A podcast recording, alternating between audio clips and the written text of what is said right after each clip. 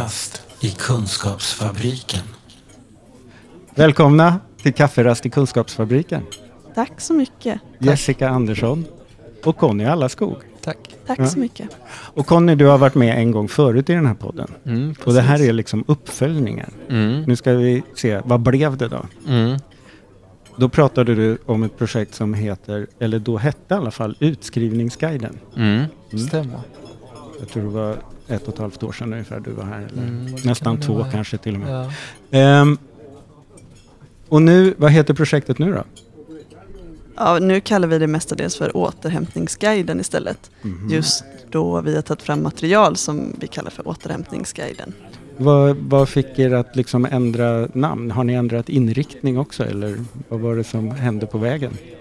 Det var egentligen lite olika saker som hände på vägen. Eh, dels så, vi har ju tagit fram det här genom breda referensgrupper. Vi har haft eh, ungefär 100 personer med oss i arbetet.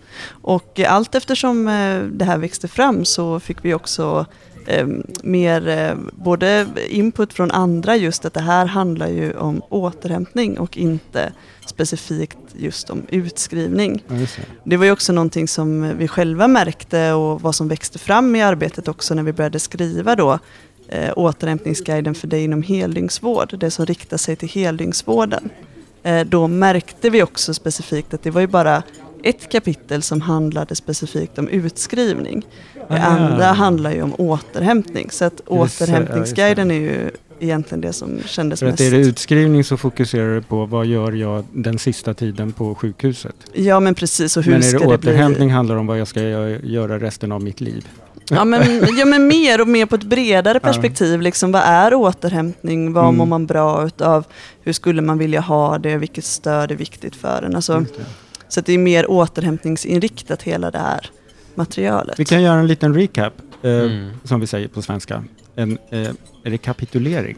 Vad var det som ledde fram till, vad var det ni fick inspirationen ifrån? För ni, det Ja, var ganska tydligt som jag minns Precis, det. precis ja, absolut. Vi, vi fick ju inspirationen från, eh, från Danmark. Från eh, något de har som hette just Utskrivningsguiden. Eh, och från början tänkte vi göra en svensk version av Utskrivningsguiden. Och det det är, det är helt enkelt ett material som ges till patienter i Danmark på heldygnsvårdsavdelningar. Ehm, som helt enkelt tar in tiden på en avdelning Mm. ehm, och inför en utskrivning. Men det handlar, handlar det om att då göra tiden på avdelningen mer meningsfull på något sätt eller? Ja, dels det, men också göra den förståelig. Om man kanske är där första gången, det kanske är en rätt så ny och främmande miljö. Eh, det är ju det ena, men också skapa någon form av mening under tiden man är där. Eh, och lite av en plan för, för utskrivning, Mm. vad kommer att hända sen? En förberedelse kan man säga. Så även om det är något man gör i samband med utskrivningen så är inte fokus på själva utskrivningen. Utan kanske på ett längre perspektiv. Precis. Mm. Mm. Och det, detta fick ni medel till från Arvsfonden? Eller Precis, vi fick medel av Arvsfonden för att Mm. göra ett treårigt projekt. Ja. Mm. Och nu har ni, hur många guider är det ni har tagit fram? Nu har vi tagit fram två guider. Mm. Så dels då den första återhämtningsguiden för dig inom heldygnsvård. Och sen då när vi höll på med det här arbetet också så, och ju mer vi pratade om det här så såg vi ju inför år två då i projektet just att vi tappar ju en väldigt stor målgrupp genom att bara ha fokus på heldygnsvård. För det är Ah. långt ifrån alla människor som mår dåligt som eh, kommer inom heldygnsvården. Just det. Och eh, tittar man då internationellt och bland annat Danmark då som vi fick inspiration av från början Mm. så ser man ju också att de har även de tagit fram andra material eller Mhm. ytterligare eh, Mm. material då. Så vi gjorde så inför år två i projektet att vi gjorde en tilläggsansökan till Arvsfonden som vi fick godkänd. Och eh, då sökte vi alltså medel för att kunna ta fram ytterligare ett material. Mm. Och det blev då det senaste materialet här nu som heter Återhämtningsguiden för dig som mår dåligt. För dig som mår dåligt oavsett i vilken vårdform du dyker upp. Precis, och man Mm. behöver inte ha någon kontakt med vården heller. Nej, det. i det här utan det kan egentligen rikta sig till, till vem som helst som går igenom någonting jobbigt. Så det kan vara alltså både lite svårare om man kan säga så psykisk ohälsa men vi pratar även de personerna som kanske går igenom en livskris, Mm. upplever en stressig vardag och de här.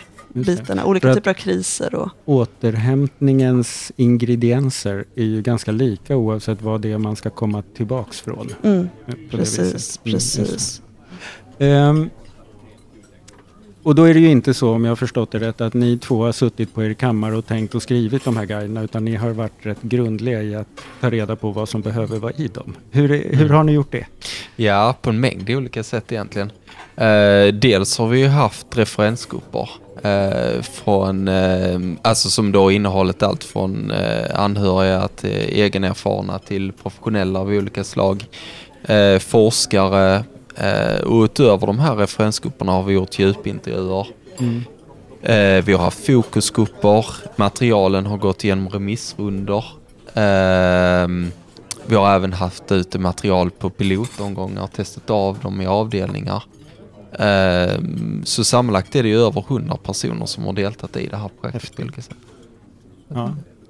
Och utöver det då, vi bara nämnt det lite kort, så har vi också gjort en eh, bred kartläggning internationellt där vi har eh, sett från flera olika länder just hur, hur man har arbetat internationellt. Med liknande material. Precis, ja precis. Det här är egentligen en tradition som började i USA 2002. Mm. Eh, något som kallas The Icarus Project. Eh, som från början gör den första återhämtningsguiden. Vad den också brukar initiera. Ja, Mm. precis, precis. Eh, det var en person som eh, hade en bipolär diagnos. Som hade gått på en av de här Ivy League-universiteten, var den Mm. här toppstudenten. Men som sen fick en, ja, hamnade helt enkelt inom, inom psykiatrin. Mm. Eh, och som han själv berättade så fick han ett helt annat budskap från ha varit liksom den här toppstudenten och folk pratar om han som att ja du, du är Amerikas framtid så fick han höra av psykiatrin att du har en hjärnsjukdom och du kommer aldrig någonsin må bra igen. Eh, och så han och några vänner till han eh, som hade liknande erfarenheter gjorde den första återhämtningsguiden. Eh, så så började det 2002-2003 och sen gjorde Rachel Perkins och Miles Rinaldi via NHS i London. De gör den andra återhämtningsguiden 2008. Mm. Eh, och sen så har vi ett material i Danmark 2011 som är den förlagan till det svenska materialet. Och nu har den hamnat i Sverige. Och nu är den i Eller nu har man tagit fram en svensk helt enkelt. Precis. Mm. Mm. Vad häftigt. 100 personer sa du. Mm. Hur känns det? Att Finns- jobba liksom Ja. så brett. Ja, alltså det känns ju fantastiskt viktigt. Mm. För att grejen är den att eh, det handlar inte om vad jag och Conny tycker eller, eller sådär. Och våra egna erfarenheter. För vi har ju själv erfarenhet, eh, jag som egenerfaren och du som anhörig Conny. Mm. Men det här handlar ju om så mycket mer. Det handlar Mm. ju om eh, så många andra perspektiv och så många andra människor. Och det känns viktigt att vi får fram så många människors tankar Mm. liksom, kring återhämtning. Att inte... Har ni blivit bättre på att ta hand om er själva? Fan. jag, jag hoppades att du inte skulle ställa den frågan. Det är ständiga samhetskvalet. Mm. ja, jag tycker att vi pratar mycket om det. Mm. Jag tror Och- medvetenheten och, ja, som medvetenheten har nog blivit bättre. Mm. Sen Du har inte gått kursen än. Nej. Nej. Men du skulle kunna tänka dig att, skulle den göra nytta på dig? Återhämtningsguiden.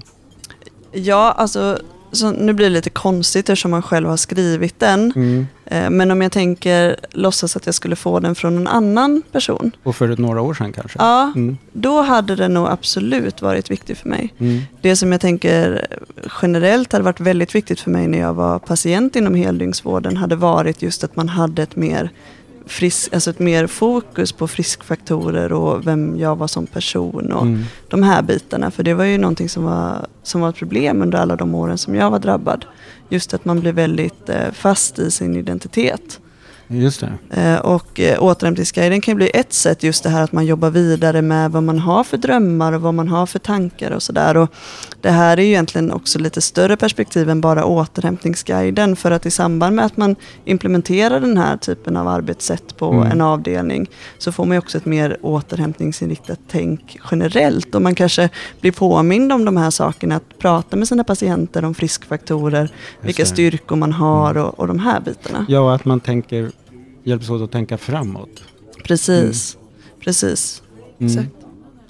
Men det är alltså så att de här två olika guiderna ni har gjort. Den ena är för att man ska använda den i vården. Mm. Och den andra är mer generell, att den kan man använda i vården eller den kan man använda i en brukarförening eller eh, alldeles ensam kanske Mm, också. mm. Mm. Precis, så den riktar sig egentligen till, ja, men till vem som Mm. helst. Vi har ju nu eh, redan, eh, den har blivit jättepopulär trots att vi bara lanserade den för tre veckor sedan. Vi Hur har många ju, tusen ex är det ni har blivit, eller blivit beställda? Ja, sist vi räknade, nu är det ändå ett tag sedan, så är det 20 000 exemplar runt om i Sverige. Det är makalöst. Så att eh, det, nu är det ännu mer för det Mm. kom, fortsätter ramla in beställningar. Och det som vi ser, vissa verksamheter då som, eh, som har varit väldigt eh, aktiva och eh, beställare är ju bland annat både öppenvård, där eh, kommunen är Mm. en sån del, primärvård och vårdcentraler då. Också verksamheter som, Just det. Och de avdelningar och så som ni har samarbetat med när ni tagit fram den, det är i Skånes psykiatri? precis, Just psykiatri Skåne. ja men Mm. precis, så där just nu håller vi på att implementera den inom all heldygnsvård i psykiatri Skåne nu Mm. då. Så vi eh, hade ett pilot, en pilot då på åtta avdelningar och sen har vi utbildat eh, personal i psykiatri Skåne som själva då utbildar vidare Okej. då. Mm. Eh, Så nu håller vi på med implementeringsarbetet där. Så framöver är ju planen att, eh, att det ska användas i all heldygnsvård i psykiatri Skåne. Mm. Och sen så då spridas till andra landsting. Det är vi Just redan det. nu ett Ja, intresse. redan nu finns det ett Mm. intresse. Ja, Mm. precis. Kafferast i Kunskapsfabriken. Eh, Du då Conny, skulle det här ha underlättat ditt liv som anhörig? Om du hade fått en återhämtningsguide för Mm, ett det antal år tror jag sedan? absolut faktiskt. Men eh, jag, jag tror dock, det som kan vara ett litet problem för anhöriga, det är att anhöriga behöver få den insikten om att ta hand om sig själv. För att som anhörig är det ofta så att man sätter sig själv kanske i tredje eller fjärde Mm. eller femte rummet liksom. Eh, och, att ta hand om sig själv är ju väldigt viktigt för att kunna hjälpa någon annan. Ja. Men ofta så finns det inte en tanke på det när man är anhörig. Så att jag tror också att eh, det finns en fördel om ett sånt material kanske också på något sätt kommer med någon form av förklaring. Mm. Eh, att man kanske får det i ett sammanhang. Till exempel ifall den man anhörig till får vård någonstans och att den personalen där säger att ger den här rationalen någonstans. Att Mm. jag, jag vet att du är anhörig, jag förstår att det här tar även på dig. Mm. Det finns ett material för dig. Ja, det. Eh, för det är väldigt viktigt att du tar hand om dig också. Ja, Att du får din egen återhämtningsguide och din Precis. närstående som är sjuk får en. Exakt så. Att ni har varsitt Ja. jobb att göra. Jo men, Ja. jo men exakt så. Och det är därför många anhörigutbildningar är viktiga också. För att du kan säga saker på i en anhörigcirkel som du egentligen aldrig kan säga i den tiden när den personen du är anhörig till är drabbad. Därför att det, det där egna rummet liksom. Mm. Just det, din återhämtning. Mm. Mm. Mm. Vi har bra, ju- bra att understryka det. Vi har ju från eh, anhöriga nu även med, alltså redan nu då hört eh, både från avdelningarna bland annat eh, just att anhöriga gärna också vill ha en guide, liksom har frågat så här att Mm. ja, jag såg då att min, ja, den som är drabbad då har Mm. fått den här guiden, kan jag också få ett eget exemplar och så. Så vi har sett att det finns ett intresse bland anhöriga mm, om att ha en egen guide.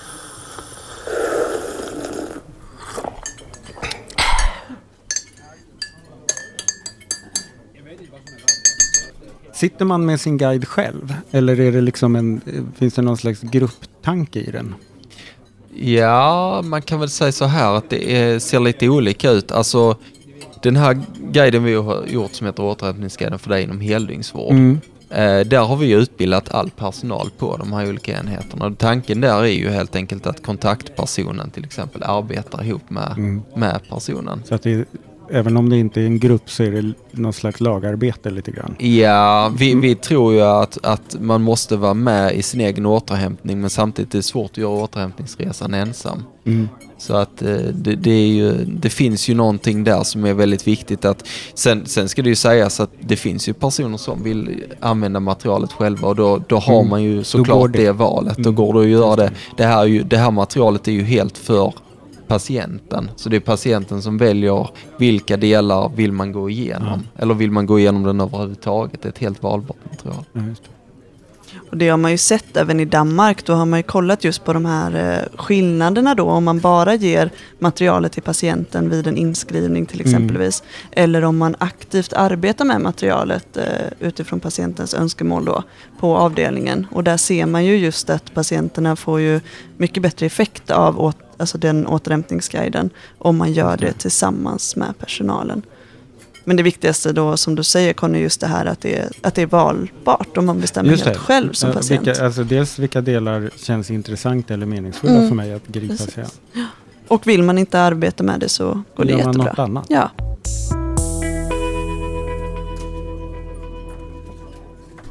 Ska du, kan du säga någonting kort om hur den är upplagd? Vad innehåller en återhämtningsguide?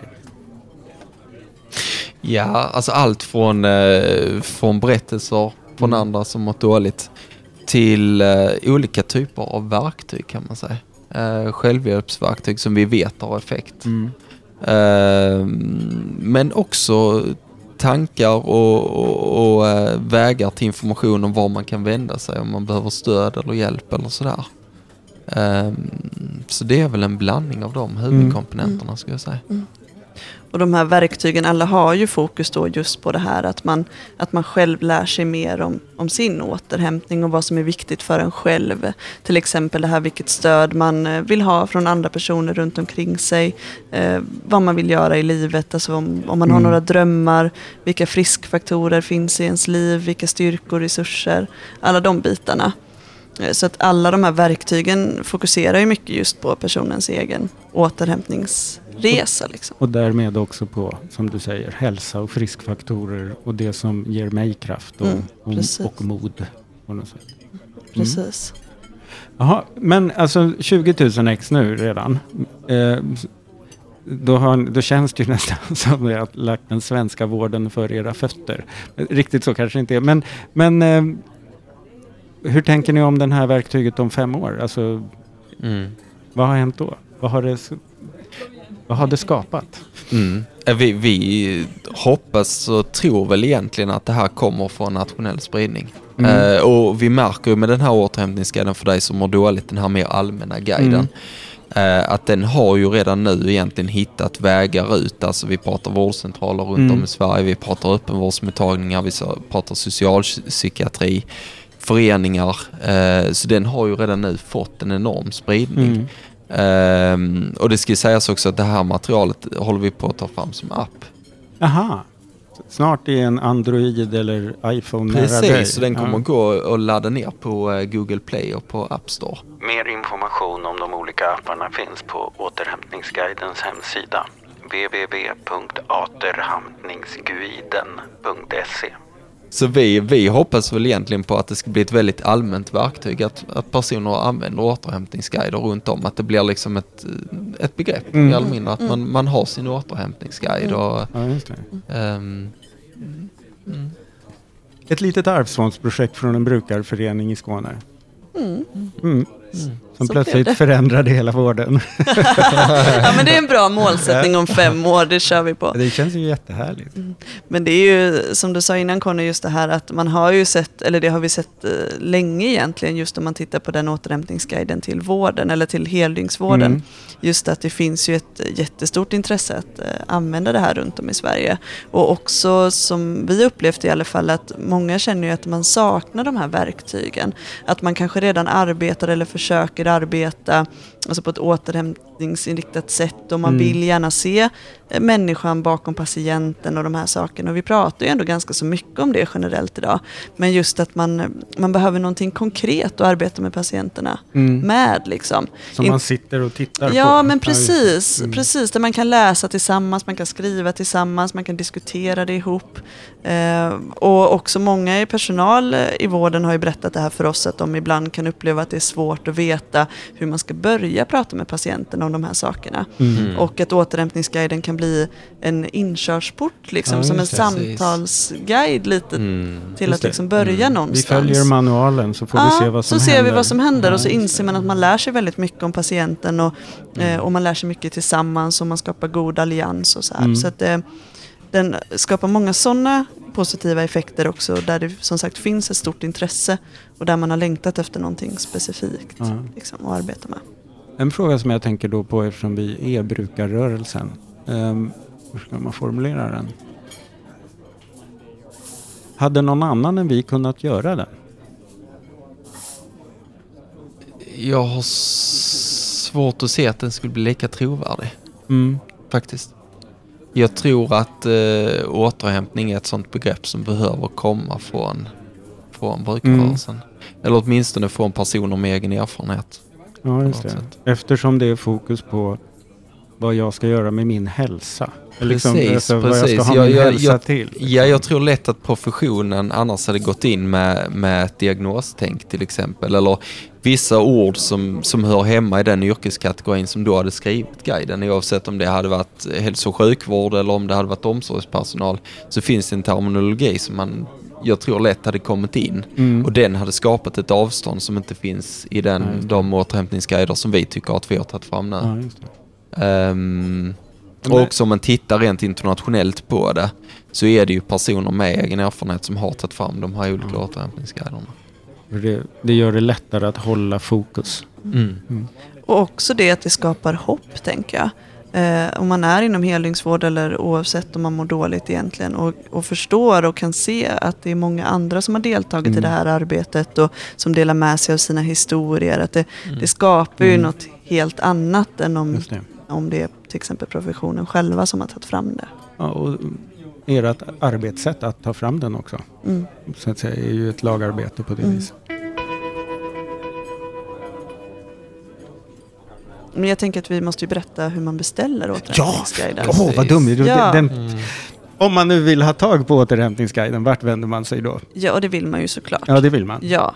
Eh, vi har en specifik hemsida. www.aterhamningsguiden.se Kan man ladda ner den direkt där också? Eller eh, måste man beställa den i tryckt form? Ja, man Mm. måste beställa den i tryckt form. Sen så kommer det såklart också ligga information om appen där. Mm, just eh, det. Också, Precis. såklart. Conny och Jessica, tack för att ni ville vara med. Tack, för att vi fick vara med. Ja, tack så mycket Mårten. Och bra jobbat. Mm, tack detsamma. Breaking news. I november 2018 beviljade Arvsfonden medel för ytterligare en återhämtningsguide. Återhämtningsguiden för dig som är anhörig. Läs mer på www.aterhamningsguiden.se den här podden görs av NSPH, Nationell samverkan för psykisk hälsa. Läs mer på vår hemsida www.nsph.se eller följ oss på Facebook. Kafferast i Kunskapsfabriken.